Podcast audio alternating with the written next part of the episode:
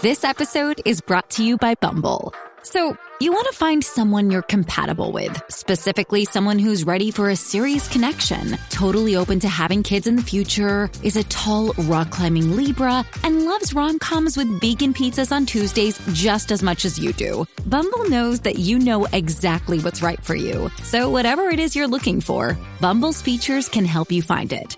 Date now on Bumble. Oh, mama, mama, look there. Your children are playing in the street again.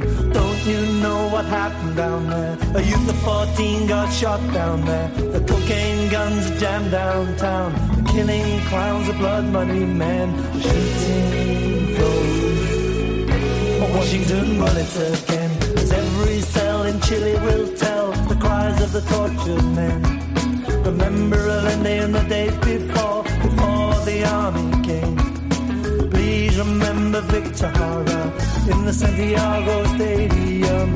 Es verdad, those Washington bullets again. This is Joseph L. Flatley, and you are listening to Failed State Update, coming to you in pre recorded podcast form from Pittsburgh, Pennsylvania. Just want to uh, remind you that I have a newsletter, also called Failed State Update, that you should check out. Go to lennyflatley.substack.com uh, to subscribe. And if you want to check out my other podcast, The So Called Prophet from Pittsburgh, about a present day UFO cult, or you want to check out any of my books, uh, please go to my website. It's uh, lennyflatley.net. Today we have an interview with uh, with a foreign correspondent and award-winning journalist, according to his book flap, Vincent Bevins. He's uh, covered Southeast Asia for the Washington Post and uh, previously served as Brazil correspondent for the LA Times. And before that, worked for Financial Times in London. Uh, his book, The Jakarta Method, should be uh, required reading for any failed state update listeners.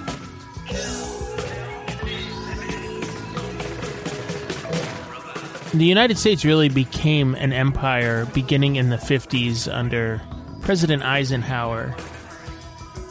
What the Jakarta method does is really highlight the lengths that the United States government would go to reinforcing its rule in the various nations in the third world. In the case of Indonesia, you know, up to a million people were murdered, mostly because they were to the political left. And this bloodbath was overseen by the CIA and the US State Department. I just hope that whoever oversees the next global empire, the next great global empire, has a little more of a conscience that we did during the Cold War.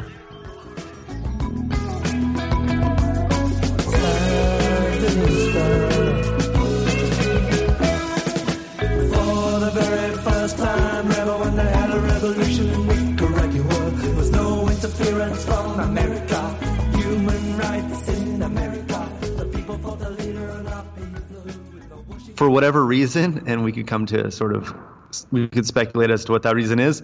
We have no problem seeing crimes committed by communist regimes as part of some international conspiracy, right? Like, um, every time that a Marxist regime does something, it's in the sort of standard discursive response is to lump it into one big category. But we never do that for the exact opposite side of the spectrum, right? So even though to a much larger extent, I think it was true that anti-communism was an international movement.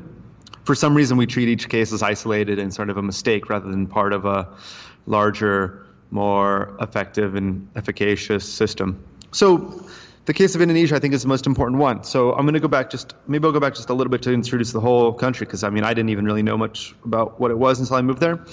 Indonesia is the former Dutch, colonies in Asia. Uh, it used to be called the Dutch East Indies. Um, that's an incredibly important part of deep globalization, like the, the trade routes going back hundreds of years. I mean, that's the Indies, like the spices. So this was a huge part of the deep origins of capitalism and the post-colonial order. So after World War II, um, when the Japanese retreated from Indonesia, which they had conquered, a president named Sukarno united these islands um, in a sort of anti-imperial, anti-colonial, left-leaning but very um, pluralistic national project. And he, Sukarno, Sukarno's Indonesia was seen by Washington as a relatively tolerable force in the post-colonial world until the middle of the 1950s. And what happened in the middle of the 1950s is the Indonesian Communist Party is doing better and better at elections um, in Sukarno's multi-party democracy.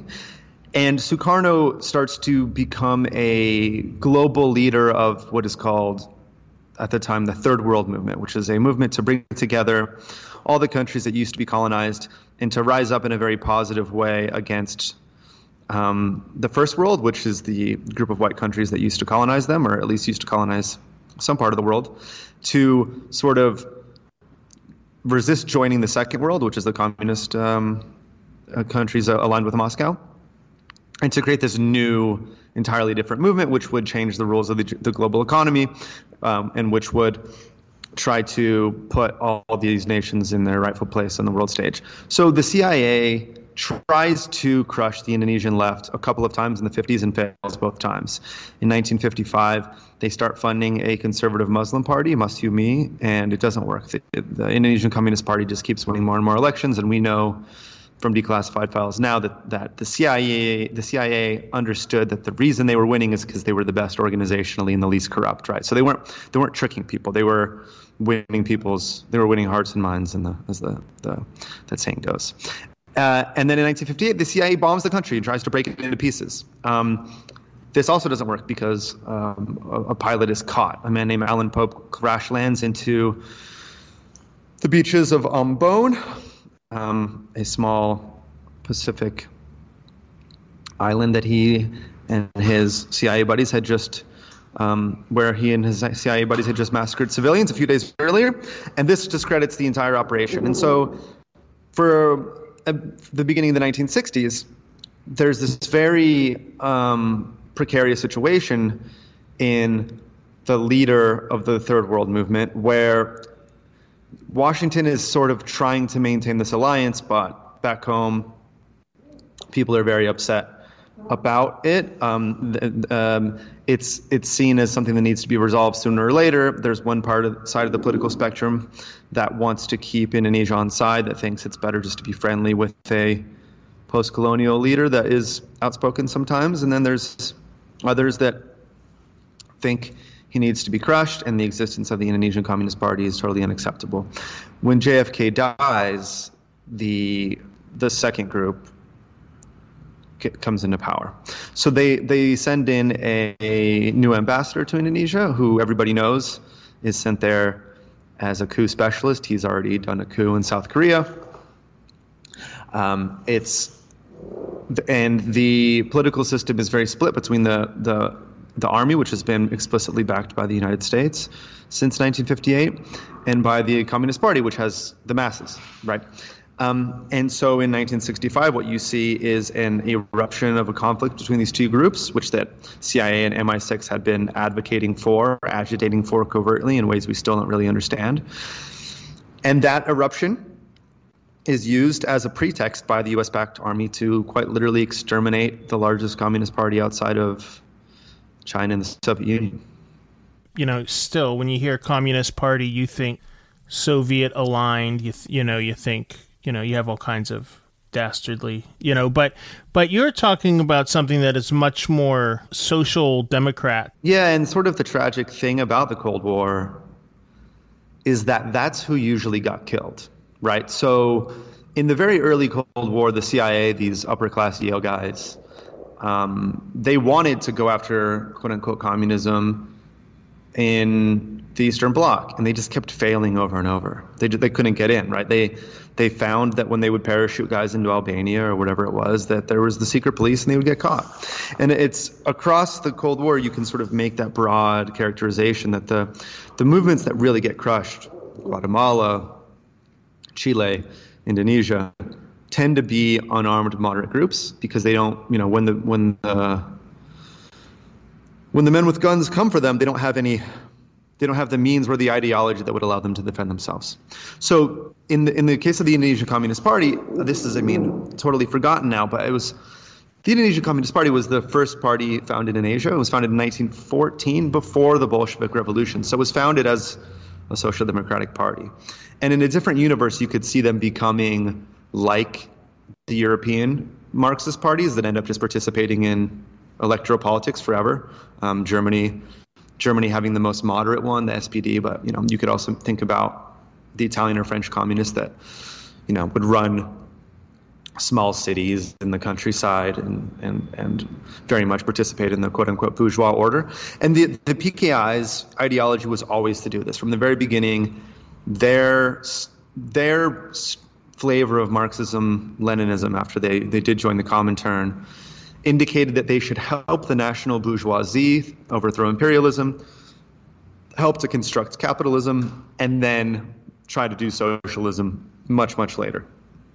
Um, this worked so well for the Indonesians that Moscow actually directed Mao to do the same thing. Moscow told Mao, hey, uh, you should collaborate with the nationalist forces uh, and offered Indonesia as a guide to why this would work. It obviously did not work in, in China, but this is this was this was deep deep in their DNA. Um, they were they were not what you what an English speaker would think when you hear the word communist. They didn't they were not scheming at all times to overthrow the country, the, the government and violent revolution.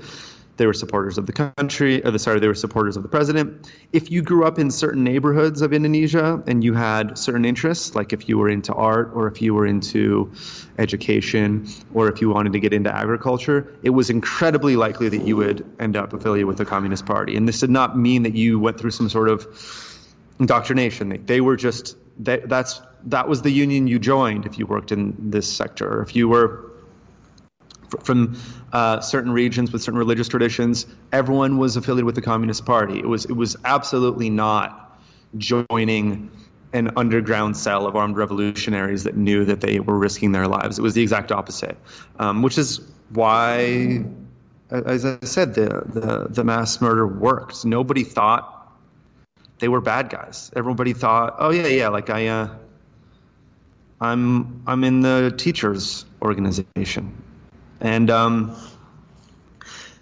that allowed them to be decimated.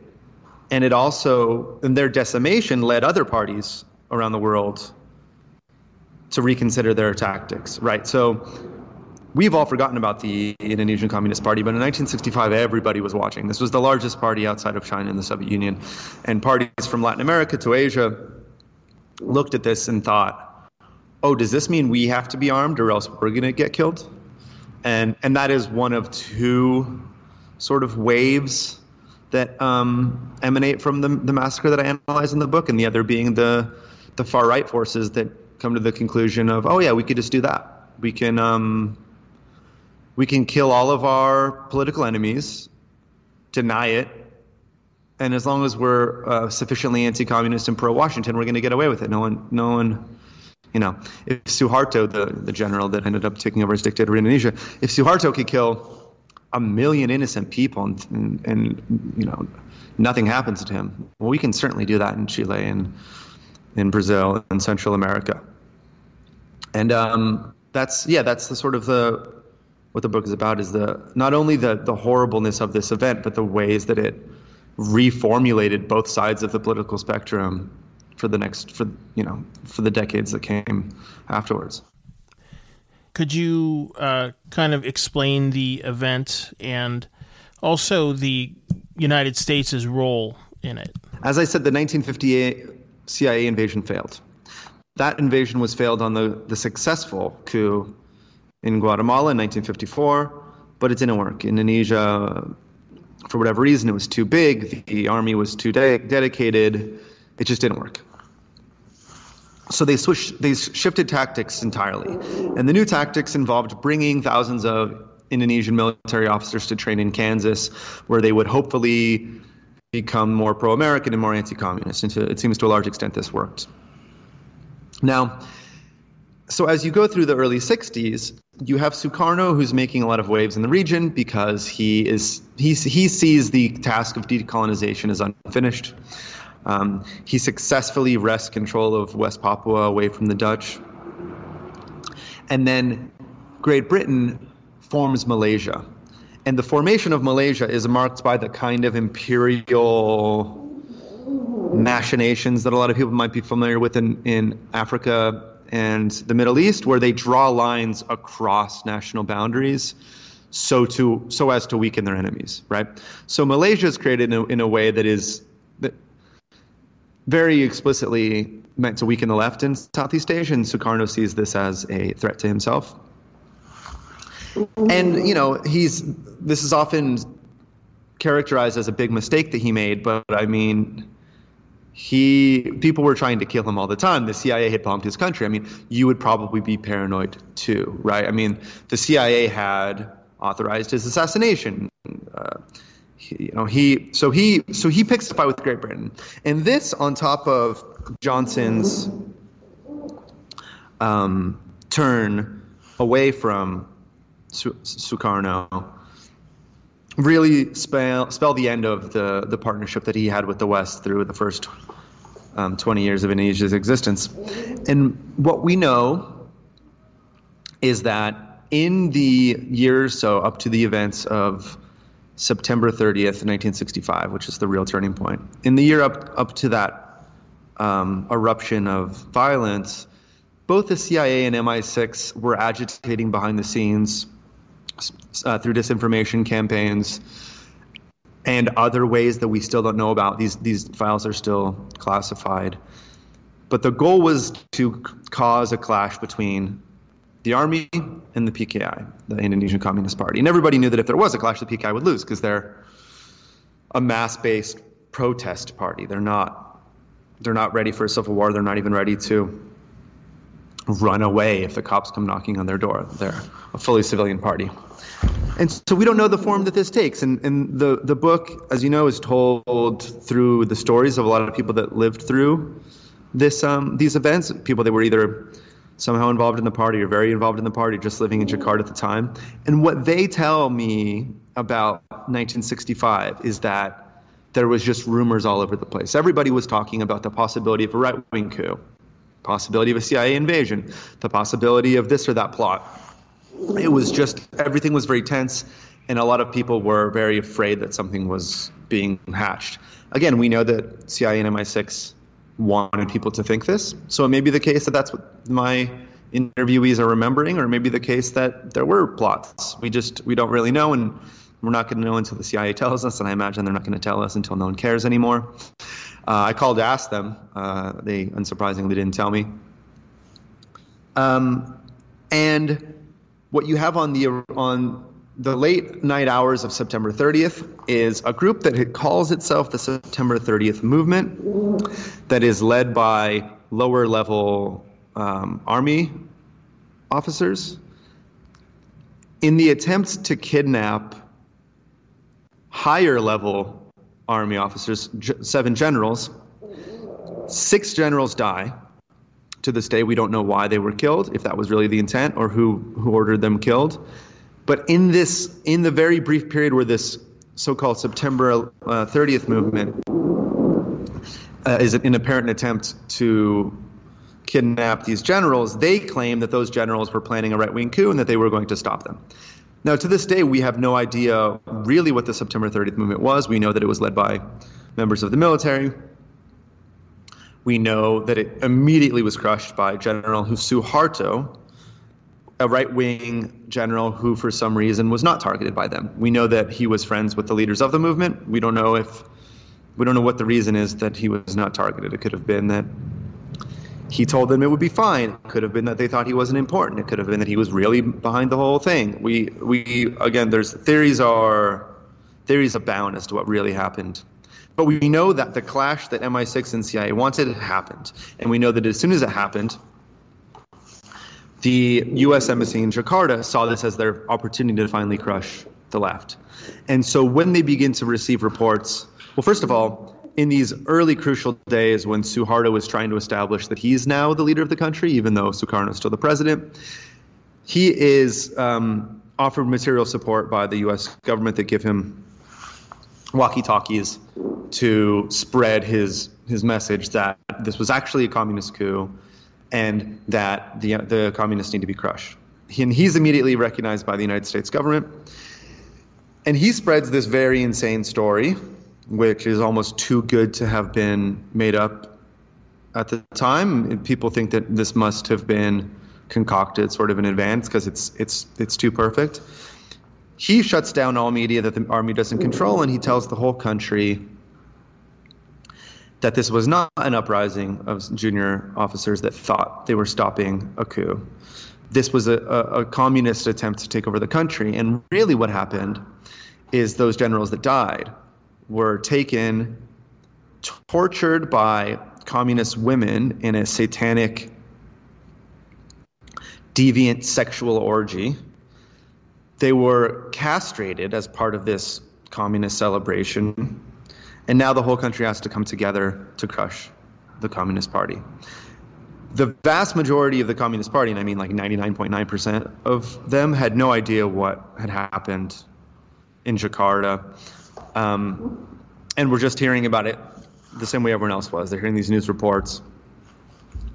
Now, the army starts arrest army and police start arresting en masse anyone who's on the left. And people go in often willingly. This is these are the, the people that I met. I mean, it, it, it varied from region to region, but a lot of people just went in. Okay, I'll, I'll come and give an interview. I'll, I'm happy to explain what I was doing. I'm not in that organization that you said did that thing. And instead of just being imprisoned, the they are taken out at night to be martyred. Now, the United States government, as they start to hear that this is happening, I mean, again, we don't know we don't know everything that they know, but we know that they they get reports that this is happening. They are encouraged by it and encourage more of it. They make it very clear to Suharto that his recognition on the global stage is contingent upon the further crushing of the Communist Party, as it's clear that the way that they're doing this is mass murder. The CIA, um, the CIA Bangkok office author, authorizes the supply of weapons to the, in the army, but they don't they don't need them. They already are a fully U.S. backed, U.S. trained organization. But if they needed it, it was there. And um, we know from a later testimony given by a State Department employee that they passed lists to the party of people that, that could be checked off, as it were, murdered. And then finally, when this is all done, when it's when the Communist Party is sufficiently crushed so as to allow Suharto to take over, and I think this is an important th- part that people f- get confused. It, it wasn't like an orgy of violence that happened after Suharto took power the, the, violence allowed him to take power, right? So before before the massacre, the Indonesian Communist Party had about 25 to 30 percent of the country either in the party or somehow affiliated with it. You couldn't you couldn't just say I'm the I'm the president now and have it work. Um, it was only through this war of attrition that they carried out against the Indonesian Communist Party that Suharto was eventually able to take power. And when he did, he was immediately recognized by Washington and Wall Street and all the company, you know, U.S. companies poured in for, for fancy conferences and started to exploit Indonesian natural resources. And Suharto became one of the most important allies of the United States in the Cold War, even as one million people were um, still in concentration camps, including a lot of people that I got to know for my book. And the whole thing just dropped off dropped off the map for the rest of the 20th century. No one talked about Indonesia again. To this day, you know, it's not only like my friends that I went to middle school with that don't really know much about Indonesia. It's like editors at the New York Times or Washington Post. It's just it's people don't know anything about this country, and I don't think it's a coincidence that it's the country where the U.S. participated in probably its worst atrocity of the last hundred years. So this the CIA in the United States, you know, encouraged and enabled this uh, these events. What? How long was Suharto in power? Until 1998. Right, and there's still a continuity between. There is military continuity, right? So the the Indonesian military, there's a direct line from 1965 to now. They're still incredibly powerful. Their their interpretation of events is the same as it was in 1965.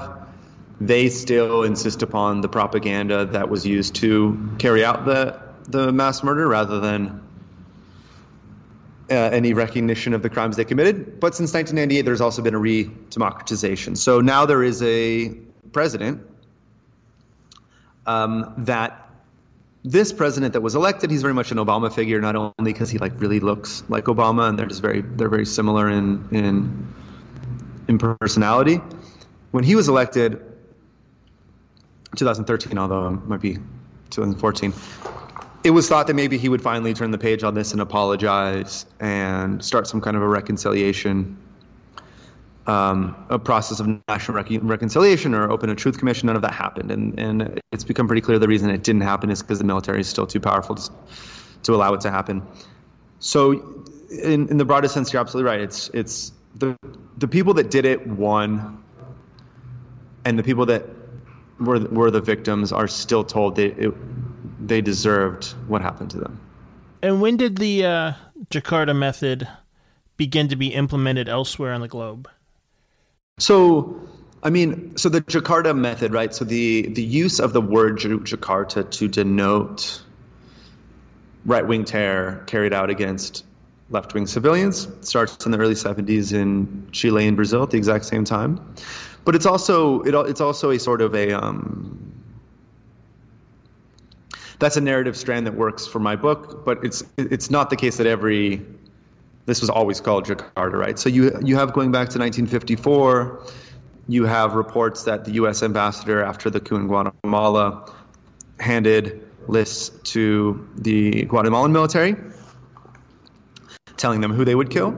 Um, in 1963, when the Ba'ath Party takes over in a coup, we also have reports that the CIA gave the the party that a young Saddam Hussein was assisting in mass murder lists of communists and leftists that they could um, destroy.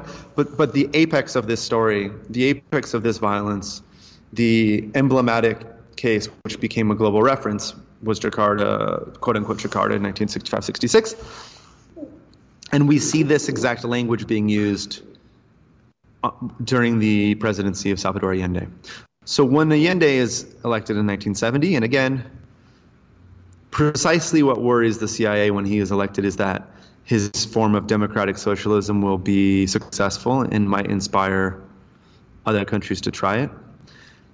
As he takes office, there is US backed terror against him within the country, and the Brazilian military, which took over in the 1964 coup, is assisting the Chilean military in preparations for a possible coup. As these two groups are working together, you see the uh, emergence of the Jakarta metaphor on the streets of Santiago and being whispered here in Sao Paulo, where I am now. So, in the most terrifying and obvious way, if you were a socialist or worked in the Allende administration, you might have somebody come up to your house and spray paint on the walls Jakarta is coming, or you might get a postcard in the mail that said the same thing. And and by then the message was pretty clear. It was we're going to kill you, right? Um, in Brazil, you had Operação Jakarta, which was which we have reports was a a scheme to kill communists in the active in the Brazilian dictatorship and in both cases, it, Jakarta came right. Like it, it, it happened. It worked. And just as I said a moment ago, if if anybody thought that they could get away with this and that the U.S. would play defense for them, they were right. It's exactly what happened. Um, with the eruption of violence in Chile in 1973, you have the consolidation of the Pinochet regime. Um, in 1975, Brazil Chile, and a bunch of other South American countries form Operation Condor, which is a international terror network that allows them to kill dissidents even if they leave even if they cross the border, right? So they're killing tens of thousands of their own people in Argentina, but what happens if a quote unquote enemy of the people makes it into Uruguay or Bolivia? Well, you know, we have we have uh, we have the mechanisms to do that, and the United States provided crucial into um, technological equipment for this operation. And then finally, the the sort of the, the this horrible this horrible wave of, of this horrible wave of death and, and, violence makes it up to Central America, where the numbers are the worst in the Western Hemisphere. So you get hundreds of thousands of dead in in um, civil wars in the, in the United States backyard um, in the 80s, and these are often the communities that send their immigrants to the United States now. Um, so it, it really is, you know, like uh, the way I visualize it is like this kind of this wave that's building across the world in um, from the 50s to the early 60s. It really just it breaks in Indonesia in, six, in 1965, and then it washes over the rest of the quote unquote third worlds until the end of the Cold War. I mean, is it just that it's currently not the best strategy for you know like why did it stop you know? Why did it stop happening? I think it's a good question. I think that um even though they were wrong even though it was inaccurate and they often knew it was inaccurate washington often acted as if the soviet union was an existential threat to the quote unquote american way of life and i think when they told themselves that this or that country could fall into an enemy camp. That justified a much more violent level of intervention than we've seen in countries of that type since. However, if you were so so when I say of that type, I mean you know the U.S. backed a coup in Honduras in 2009, a coup in Venezuela in 2002. Do I think that it would have been well, Honduras is Honduras has really really suffered since since that coup. However, I I don't think that the United States would let Venezuela, you know, Juan Guaido get away with um, mass murder uh, if he were to take over Venezuela right now. I'm not sure. Maybe they would. However, the existential threat that took the place of communism from you know 2001 to 2020, um, whatever you know, radical Islam, Islam itself, that justified hundreds of thousands of deaths, right? So the war in Iraq killed hundreds of thousands of people, and that, that was considered justified. It wasn't it wasn't rounding them up and, and taking them out one by one, but you know it was very very brutal. So I think that you you see a, a shift in um, a shift in priorities as to what is acceptable, right? So when communism is enemy number one of the United States, it's acceptable to kill 500,000 to a million people uh, in Indonesia, to kill 2 million innocent civilians and collateral damage in Vietnam. Now, still, you're definitely going to, you know, still Washington has shown itself willing to intervene in Latin America for, in order to sort of maintain the contours of U.S. hegemony in the Western Hemisphere or to maintain a favorable business environment for U.S. companies. But it was when world enemy number one became Islam, or a certain version of um, Muslim extremism, that the same kind of violence was justified there. Yeah, I mean, it just seems like Washington is going to avail itself of whatever tools it has, whatever army it has. Like the military technologically and how it's organized, it you know is a lot different than it was 40 years ago. You made a really good point about you know if thousands and thousands of people die in a war in the Middle East as opposed to being round up and shot in Indonesia, it's still you know it's still mass slaughter for for the U.S.'s gain. Yeah, and I think it's like um, when I try to when I explain what happened in Indonesia in 1965, I always tell the story of the three the three different attempts, right? Because I, I I think for a lot of people, especially U.S. citizens, it's hard. It would be hard to believe that they would just like choose to murder a million people, and they actually didn't. Right? Like they they tried other stuff first, and it was only this this final solution which had emerged as a possibility in the moment of crisis that they that they got behind it. Right?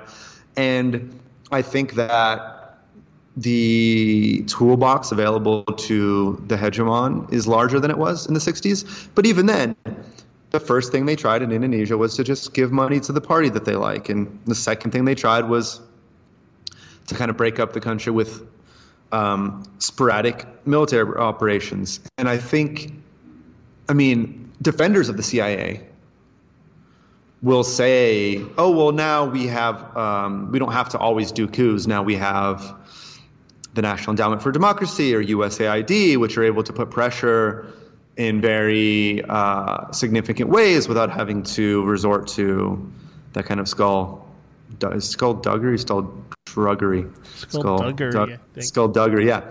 And, um, and, you know, like, and I think that that's I think that scans with the way that a lot of even critical U.S. citizens, the way that a lot of U.S. Uh, citizens think about their government is that they wouldn't choose first of all to go for the mass extermination program, right? If there are other, if there are other, there are other things available, they're going to try those first. I mean, Juan Guaido in Venezuela, I think he's a good example. Like, they've tried all these, you know, it's kind of been like escalating stuff, right? Like, first they just declared him the president, and then they they tried this very provocative um, aid convoy that was headed at the border uh, with Colombia, and then they, you know, people on the Colombian side of that uh, convoy lit the convoy on fire. Then Marco Rubio on Twitter blamed it on Maduro and tried to use that to to, to fire up some kind of a um, attempt at regime change. So like you see that's an, I think this is an, a pattern which is important to recognize in the history of U.S. covert operations and covert operations in general. There's a incorrect uh, affirmation sometimes that the CIA is all powerful, that they do whatever they want, that they engineer everything. The real superpower that, that the, the CIA has is impunity, right? they're allowed to just keep trying different stuff and they never get in trouble, right? So they can try this, they can try that, they can fail, they can try stupidly, they can try more stupidly, they can try one more time. And if they're eventually able to succeed, then great. And if they fail, then it doesn't matter. There's no there's no consequences. So that is, I think, uh, a really defining characteristic of the era of U.S. hegemony. It's not really that you have to always do what the U.S. wants. But if but you ha- you only get one chance. If you mess up in opposition to the hegemon, you're probably done for. Uh, however, if you are the hegemon or in or in or in alliance with the hegemon, you get to keep going. Uh, you get as many tries as you need. And uh, you're in Brazil right now. Yeah, no, I'm. Uh, so I'm. I was supposed to be on a book tour right now. Um, but that's all canceled. So I, I, came back to Sao Paulo to do an article about Bolsonaro in February for the New York Review of Books. And then I was going to go to Chile, where they're having a referendum. They were having a referendum to overthrow the Pinochet constitution. Uh, and then I was going to go on a book tour, and all that's canceled. So I just stayed here. Um, I'll figure out like how to leave later. But I mean, I, I just figured it was like the most responsible thing for me to do would be just to, to stay put and, and you know do podcasts from this like abandoned uh, office building in, in, like the very very uh, dark center of Sao Paulo at the moment. It's like it's not a it's not a good scene. Being in Central or South America, you must really be, you know, still seeing the remnants of American imperialism firsthand. Yeah, I mean, Bolsonaro's the president, right? Um, this affects my life every single day, and not for the better. Um, this this technology of pretending that there's an international communist conspiracy in order to justify and consolidate power is still very much in use. So a couple weeks ago, Bolsonaro's foreign minister, in the middle of the night, like stayed up all night writing like a very long blog post about a new Slavoj Žižek book that he read, and he he used his I don't know what caffeine or whatever else driven blog post um, to affirm that he had discovered in Zizek's book that coronavirus is a communist plot. And so um, instead of instead of the old Marxist-Leninist formula that there would be socialism then communism, now it's going to be globalism then communism, and coronavirus will be used to sneak in globalism. And if we're not valiant and blah blah blah blah blah, we're going to wake up tomorrow in the gulag. And like he's the foreign minister, and this is like a this is a country that ten years ago when I first moved here was cons- like a widely respected, modern, forward-thinking diplomatic power. But this, these dark forces returned in a big way all of a sudden, and like, yeah, it's every day. Like, it's he's the he's the president here, and like, um,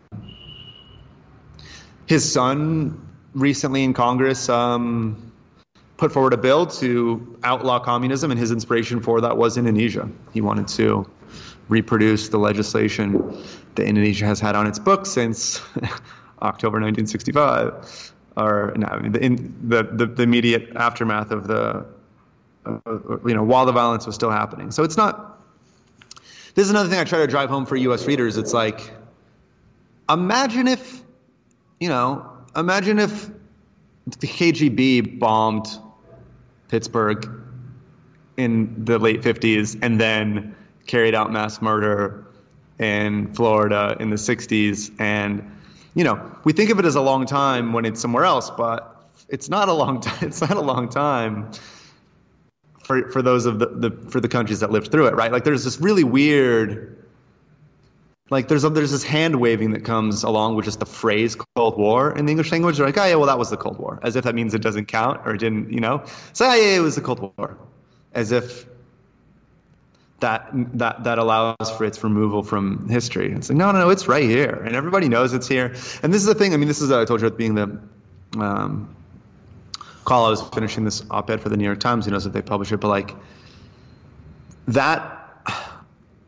not only do we not recognize that it matters for everybody else, we don't recognize that everybody else knows about this stuff. And that's that's very dangerous, I think, if, if the, the U.S. goes into this kind of confrontation with China, thinking that the rest of the world views us the way that we view ourselves, right? Like everybody down here knows what it is. You know, for example, both, you know, this would this this always annoys sort of liberals and Democrats if I, when I post it on Twitter, but like at Bolsonaro rallies in Brazil, okay, I'll, let me see if you can guess. They they wave three flags uh, at their rallies to indicate that they're on the on the hard right. Brazilian flag in two other countries. Can you guess which, which countries it is? Um, I mean, uh, wow, I don't know. American flag. Um, yep. Uh, I- Indonesia. No, no, no, no, no. It's another I country though. Iraq. Israel, Israel, Israel, Israel. yeah. So, so like if you're on the Brazilian far right, the way to indicate that you're part of this global right wing movement is you wave the American flag, right? Like everybody, in, and in South America, everyone knows that's what it means, right? Every time that American government has had a hand in choosing outright a government in South America, it's always a hard right government. And like that's not what the New York Times reader thinks America stands for. And I think that contradiction is dangerous between the, the, the reputation we have really and the reputation we think we have. Yeah. You know, it's, um, you know, America being the big bully, you know, at the top, you know, doesn't have to take in anything. You know, Americans don't have to learn anything about the world or how America is seen in the world. We're just sitting at top at the top, uh, you know, reaping the benefits of, you know, this hegemon and, you know, and I think it's making us in a real practical way weaker as a country. Like what you just uh, described. I mean, that explains a lot of like I think like the craziness that's coming out of Washington and the Pentagon, you know, like not having a sense of, or you know, even Project the New America Century or the whole neocon thing. It's based on a vision of the world that exists in a lot of Americans' heads, but doesn't actually exist in the real world. I think. Yeah, and like um, in the book for the research, I end up meeting this guy named Frank Wisner Jr. and, and his and his father was the the original Doctor Evil of American Empire. His his father created the CIA's covert operations program and oversaw the most famously awful parts of it. And I met his son, who's now a retired diplomat, works in New York. And even though he defended that his father believed he was doing the right thing, and I think I, I, I, also believe that he believed he was doing the right thing, but I also believe that Stalin and Hitler thought that too. Um, uh, he was he was remarkably what he said is remarkably remarkably similar to what you just said. He said, "Look, the United States. He called it the land of the great amnesiac, and he said that our privilege has given us the apparent ability to forget everything we do and forget how much it matters to other people." and then that's a real problem. So while he, you know, didn't want to say, "Oh, my father uh, is guilty of atrocities" or whatever, he he he basically said the exact same thing that you did. Is that it is irresponsible and untenable the the extent to which we forget what we've done to other people like 20 minutes ago. I mean, and in the, in the Indonesia story, this is a huge part of it. So, like in the early 60s, Congress could not understand why Sukarno was so suspicious of the United States. And this was like two years after the CIA tried to break the country into pieces. Like, imagine how long Americans would hate, I don't know, France. If France bombed the United States and tried to break it into pieces, it would be longer than two years. It would probably be a thousand years, right? I mean, and they they saw it as this kind of like in a very racist and condescending way, by the way, and, and, and it won't surprise you to hear that it was explicitly racist at times. It was considered like he was this immature child that didn't, you know, he didn't know how he's biting the hand that feeds him. Doesn't he understand that we're helping, we want to help him and stuff, because he was paranoid about a country that tried to bomb and assassinate him just a couple years previously. So I think it's a, a time bomb, and I think, I mean, this it's been very interesting during this pandemic because China has like very quiet, not quietly, but very gradually started to turn its propaganda um, capabilities on the United States. Like in a very mild way, China has started to really kind of blame the United States for its response or to even spread conspiracy theories that the United States caused it, blah, blah, blah. But I think if they really turned on the big guns, we would be really shocked how much material there is. I think if if China really wanted to like say that we are a settler colony, a genocidal settler colony that keeps two million people in prison, um, vastly overrepresents its black population in jails, is is currently bombing seven seven countries. If they weren't on like Twitter and just like blasting that stuff out to the world, um, it would all be correct and I think we'd be really surprised how much there is. And I think that that is a uh, time bomb is the wrong word, but I think that the the the it is very tenuous. Are are like the the extent to which we memory hole things is is I don't think it's going to be sustainable in the like there's got there's going to be some kind of a rude awakening in the long term I think and I think that's even kind of like why they let me write this book you know like I didn't like, I'm not the first person to figure this stuff out. I mean, I think I made some new connections across countries and with my particular interviews and with my particular global context. But like the question of U.S. Um, complicity and, and guilt in these crimes has pretty much been well known for a very long time. But I think there's maybe something about this world historic moment that allows for a little bit of reflection. Uh, maybe even Trump's presidency allowed for okay. Well, maybe America is bad. What, what, like maybe America is bad. Let's hear that side of the story. You know, let's let's let somebody make that case. Whereas I don't think you would. I'm not sure that a liberal New York publishing house would have wanted to to do that um, under Obama. I'm not yeah. sure. Yeah, and it's you know it's really just strikes me struck me reading this book and then just still hearing about Russiagate, and you know, and it's just so amazing. Like you know what you know what the U.S. media and what the you know pe- people in the government are characterizing Russiagate as this like democracy destroying grand Yeah, yeah. evil genius thing, and it's like It's projection. yeah, yeah absolutely. I it's mean, like it's like well well this was this was true in the in the in the Cold War too. The CIA told themselves constantly like well the the Soviet Union must be doing this if we are, but they weren't. You know. There's no way, you know, the Soviet Union absolutely was not like parachuting people into Kansas and, and trying to like incite rebellions and things. They would, they, they knew that would be suicide. And I think, I think that, I mean, I, I learned just enough Russian to. I took a couple years of Russian in Sao Paulo because I thought I was going to go live in Russia, and then when I ended up going there, the secret police followed me around for a couple days, which put a damper on that plan. But I knew enough people in Russia that when Russiagate happened in early 2017, I was like, "Well, it's okay, all right." So I found an excuse to go out there, and I talked to all my Russian correspondent friends, and I was like, "Is this real? What's going on? You know what?" And they're like, "No, uniquely," and like uniquely, they're like, "No, this is." we're getting kind of our marching orders from Washington, and we have to sort of pretend like this story is valid. But we all know that Putin is not that. He is not Doctor Evil, right? Like he does not have that much power. He's not that well organized. There might have been some kind of like small programs that you know, while deplorable, of course, like you don't. It's not cool to run ads on Facebook in another country's election.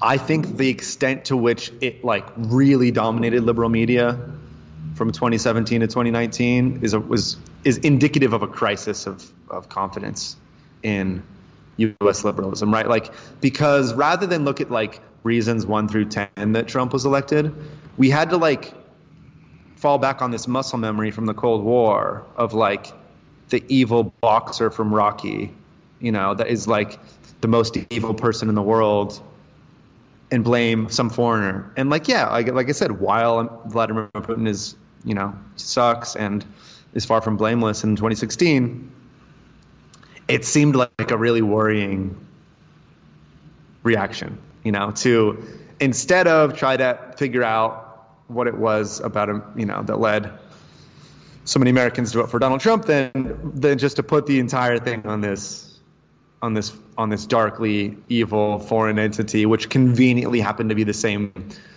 race as our last darkly evil foreign entity before before the Muslims. Yeah, I mean, I'm not, I'm not, um, I'm not, I'm not. Yeah, was I didn't find it encouraging. Right, right. Yeah, and you know, the way that in the United States the COVID-19 issue is has been so politicized. It's, you know, it's like wearing mask is now a code is a code word for being a liberal. You know, both Yeah, yeah. sides, you know, people, you know, the lib- liberal Twitter loves mask shaming and then like I have friends that like work out in like rural areas that you know people see them wearing a mask and they give them hell and and even like the uh, the uh, open up protests the reopen the economy protests are just obviously like astroturf Yeah, right it's very. It's like, I mean, I am not a defender of the Chinese Communist Party. I want to make that clear before I make this next point. but when I lived in Asia for just a couple years, it, what's striking out there is like, oh no, some people just like aren't Democrats. They like don't believe democracy is good, right? They're like, they're like, no, it's a waste of resources. You end up fighting with yourself the whole time, and and it's better just if everyone gets behind, you know, one thing or whatever. And while obviously as an American, it's like I'm constitutionally really incapable of agreeing with that. All of those people, when they look at what's happening in the U.S. right now, they're they can point to evidence for their side, right? It's like what in what for what reason would you ever have a partisan debate as to whether or not chloroquine or chlor- I don't know how you pronounce it in English. In Brazil, it's, it's but like it's, it's the similar like you have a partisan line as to what extent there should be a lockdown, and like both sides agree that there should be some amount of measures, right? But then there's a line that divides the country into two big hostile camps. And like, what kind of a political system transforms banal, not banal, but like entirely apolitical questions like you know what medicine works into partisan battles, right? And if you're if you're like if you're one of the guys in the Chinese Communist Party that's been saying for 30 years like don't do democracy, it's gonna fuck up, like you're gonna get a buffoon in charge and you're gonna waste all your time fighting with each other. The the attitudes and the activities uh, on display in the United States in the last 10 years, man, like you put that in your uh, you know throw that in your PowerPoint presentation because like it it's a it's like convi- it's convincing and i don't like that i don't like that but i mean you, you have to recognize like what do you like why would there i mean brazil has the same thing by the way we we actually we were ahead of the curve on this so bolsonaro was participating in anti anti lockdown protests before they even really took off in the us and there's a back and forth between the two political movements but it's like but again here the partisan debate is so like here if you believe that chloroquine or chloroquine. I don't know how you pronounce it. Do you know how, you pronounce, how do you pronounce it in English? Uh, hydrochloroquine. Hi, quine. Yeah, sure. Quine. Hydrochloroquine, I guess. Sure. Yeah. In Brazil, if you believe that chloroquine is good for you, then you're on the right, and if you believe it's bad, then you're on the left. Like it's that since you know it's it is.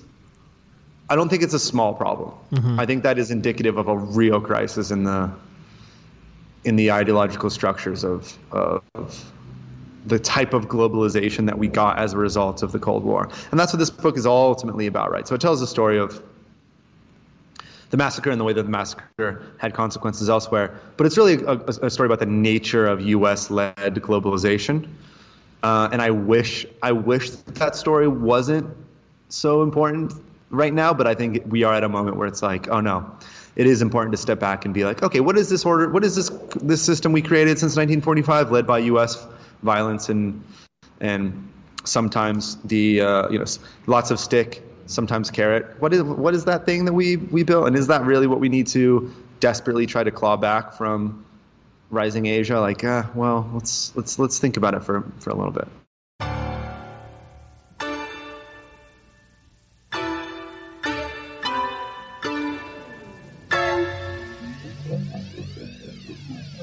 Thank you for listening to the latest episode of the Failed State Update. I'm your host, Joseph L. Flatley. You can follow me on Twitter at Lenny Flatley, or if you're interested in my books, my newsletter, my stories that I've written, all my journalistic endeavors, uh, check me out on my website, lennyflatley.net.